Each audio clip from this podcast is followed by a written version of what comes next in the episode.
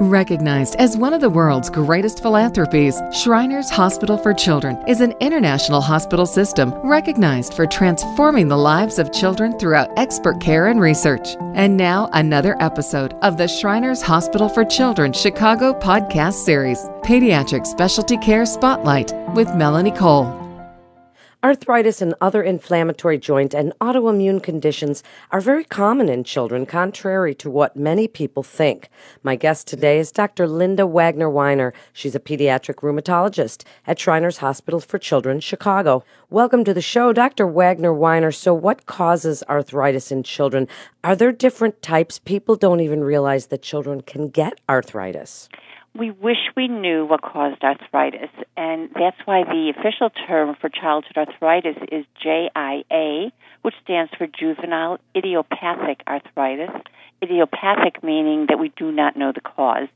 And there are, uh, depending on how one counts it, about eight different subtypes of childhood arthritis, and some tend to be more severe and some may be less severe.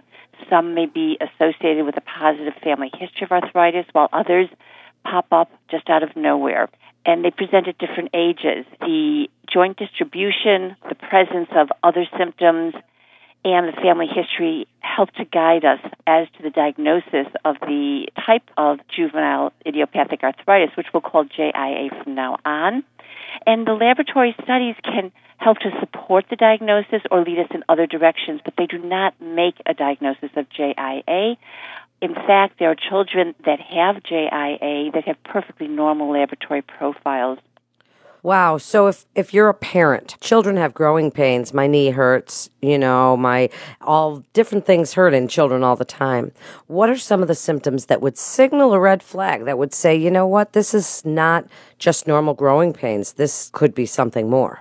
That's an excellent question, and that's uh, when the pediatricians or family practitioners refer children to us to have a diagnosis of JIA, one must have symptoms of joint pain, and inflammation would include swelling, heat, uh, and pain present for at least six weeks. They have to be a juvenile, they have to be less than 16 years of age. And we have to make sure that we're not missing another cause of, J, of juvenile arthritis. For example, there are children that could have lupus or other rheumatologic diseases that look like they have JIA, but really have a different rheumatology process that would be considered an autoimmune disease or a different type of inflammatory disease process. So there are approximately 300,000 children in the United States with juvenile arthritis, and probably more than half of them, or even more than that, have juvenile idiopathic or arthritis or JIA.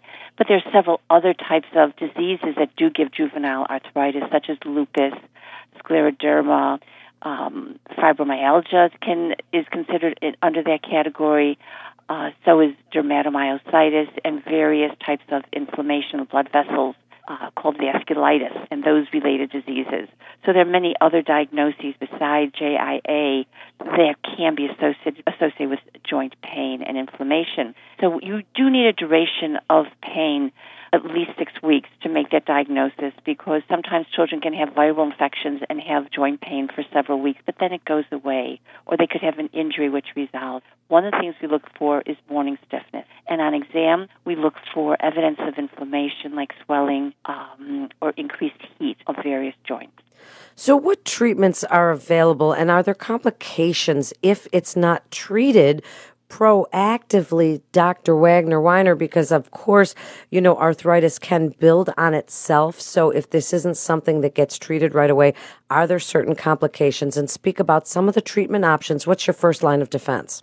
The issue of treating early, and that means getting diagnosed early, is very important. And we've learned so much over the past five decades um, when juvenile arthritis and the whole field of pediatric rheumatology was developing, we have learned in research studies, both in adults and now in children, that the sooner you diagnose JIA or an adult's rheumatoid arthritis, and the sooner that you treat proactively with medications, which we'll get into in a moment, the less injury you have to the joints and the better outcome we have long term. So when we start to realize a child does have a chronic joint process that has inflammation like JIA, we want to jump in immediately. And the type of treatment that we choose does depend on what subtype children have of JIA. For example, only about 5 or 10% of our children with JIA have the adult form of rheumatoid arthritis, which is associated with a positive rheumatoid factor. That's more aggressive joint disease and it has more damage uh, complications. So we're going to be very aggressive in those children. And, and on the other hand, we have children that have just one joint involved and we can be a little bit less aggressive. Yet we want to make sure that we are appropriate, providing the right amount of treatment, not too little treatment, so there's ongoing inflammation, but not too much treatment because, as you mentioned, there can be side effects to every medication that we use. The treatment approach to juvenile idiopathic arthritis has changed tremendously over the last 40 to 50 years, and especially over the last two decades. When we started out in the 1940s and 50s, we had aspirin. And after that, we developed various related medications which were easier to take and had a longer half life than aspirin, such as um, naproxen or ibuprofen and many other related non steroidal medications. I should mention here that as opposed to all the medications in this class of medications called non steroidals, that are approved for adults, there's only a few that are approved for children, so that can be a problem, and only two that come in liquid form, which is a big problem for children that don't swallow pills yet. In the 1970s, the late 70s, early 80s, we started to use a medication called methotrexate. Many of the children who did not go into remission on nonsteroidal medications did enter remission with methotrexate. Yet, we still had a good 20 plus percent of children who continued to have unchecked inflammation of their joint. So we were so excited at the end of the 1990s when the biologics were introduced. And these are the ones that people see advertised all the time on, on television or in other market forums that include anti tumor necrosis factor agents. And I won't use any brand names, but um, for example, etanercept, adalimumab, infliximab, and several others that totally changed the, the world of rheumatology we used to see children that had arthritis using forearm crutches in wheelchairs, getting joint replacements. And so many of our lectures back then were how to do pre and post therapy after joint replacements. We don't do that anymore. Since the availability of biologics, I think the first one available to children was around 2000, we have seen a marked decrease in the morbidity of the joint disease in our children. And we're so excited about it so that when we when we have our annual juvenile arthritis meetings you cannot tell sometimes who is the patient and who is the sibling of the patient at our family meetings because the joint disease can be controlled I don't want to be overly rosy in that there are still some that have ongoing inflammation despite the many different biologics that are coming on the market now. But the prognosis has improved dramatically. Side effects with every medicine that we use, whether it be something simple like aspirin or the nonsteroidal medications like ibuprofen or methotrexate or the biologics, there's always the potential of side effects such as allergic reactions or suppression of blood counts or irritation of liver, etc. But um, I, I think one of the main questions people have about the biologics, which, by the way, let me explain that just a little further. These are targeted therapies that attack a particular place in the inflammation cascade. They don't suppress the whole immune system. They attack one little area, and that can be successful in quieting down the joint disease in altering the person's immune defense system, which these medications can do, people are worried about whether there's an increase in malignancy complications down the road. And there's been large demographic studies done. And at this point, we do not think that there's any statistical evidence to indicate that malignancy is increased in this population that are on these medications. We'll keep doing research studies. Uh, so, but it still is a black box warning for these medications. The other concern with these medications is that we alter the immune defense system. So we're always looking for infection. We always pre-test to make sure there's no tuberculosis exposure. And if a child does get a fever or some evidence of infection, we hold the medications until they're back to their usual state of health. What about the psychosocial aspect of arthritis on children, doctor? How do you help parents deal with school and their medications and gym and exercise? When we treat our children with a diagnosis of a chronic illness, whether it be JIA or lupus or related inflammatory or rheumatologic conditions, we treat the whole patient. There's no question that it can take a village, and I think that's where I want to bring in some of the wonderful services that I've enjoyed working at Shriners Hospital. With regard to school, uh, school is that's their job. Um, just like adults can't go to work sometimes because their joints hurt. If our kids can't go to school, they're not getting the education they need. They're also missing out on these social events. And we know how important sports are at school. That that's a big social medium in which to meet people and feel like you're part of the group. So we try to have our children live as normal life as possible. We give information to the school, to the teachers, to the principals to let them know that the child does have this particular special condition and special need. It may or may not interfere with the child's education. If we feel that it does, interfere, then we make sure that we have available when a child's condition will interfere with full participation in school, we utilize the services in the school district, such as physical and occupational therapy. We make sure also that they get the home or extra tutoring that they may need for missed days. We sometimes try to uh, give them um, computers instead of having them write long assignments, give them extra time to complete assignments and examinations, and also maybe to use the elevator at school. We write notes so that they can be excused for gym or not be penalized if they don't participate in activities that may cause them pain. So we are always asking, how are they doing in school? Are they missing school? Are they able to complete everything that they need to do at school, both academically and socially? So tell us about the close connection with orthopedic services at Shriners Hospital for Children Chicago. Is an ortho consult sometimes possible during the same visit if kids have related ortho issues from their arthritis? And also, doctor, tell us about some of the other providers that are accessible to children with arthritis that, that you work with at Shriners.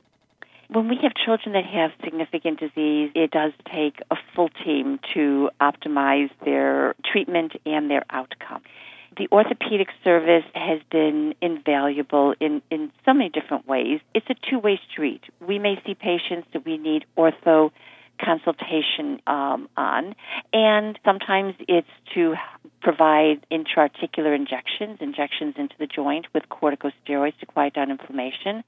Sometimes it's to assess a joint that mechanically seems that it's causing a problem more than the inflammatory component. And often the orthopedic surgeons will see patients that come in with complaints and pain, and they feel that it is more than likely an inflammatory condition. And the orthopedic surgeons at Shriners are more exposed than many other pediatric orthopedic surgeons to inflammatory diseases. So they're very good at picking it up and referring us patients as uh, quickly as possible. We so we value their services. What surprised me the most when I started working at Shriners was the ability to have rehabilitation services evaluate my patient the same day. That has never happened in any other place that I've worked. If I'm concerned about lower extremities or gross motor skills and other function, physical therapy can see the child that same day. If the child is having problems with writing or activities of daily living, they may see the occupational therapist that same day. And even patients that have involvement of their jaw uh, joints called TMJ, they can sometimes see the speech therapist the same day. There is even an intensive day therapy program for those children that need multiple services to get them back on their feet and functional in their everyday life. We're able to refer children for evaluation for orthotics for their shoes, which is phenomenal, and they'll see them the same day. And as we talked about earlier, it's not just the musculoskeletal issues, but it's the psychosocial issues. Many of the families have um, concerns about finances or insurance or how this changes their lives or the com- complexion of their family with the other siblings. And they can meet with the social worker and psychology the same day. And if there's any problem with scheduling, they can schedule that in the very near future.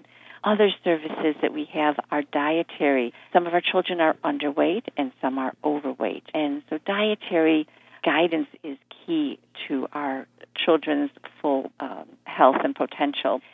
There is also with new biologics, many of them are given IV. There are nurse practitioners at Shriners that are able to write orders and supervise expertly the IV in, infusions of these newer biologic medications. And this is so important to many of our patients that do require this.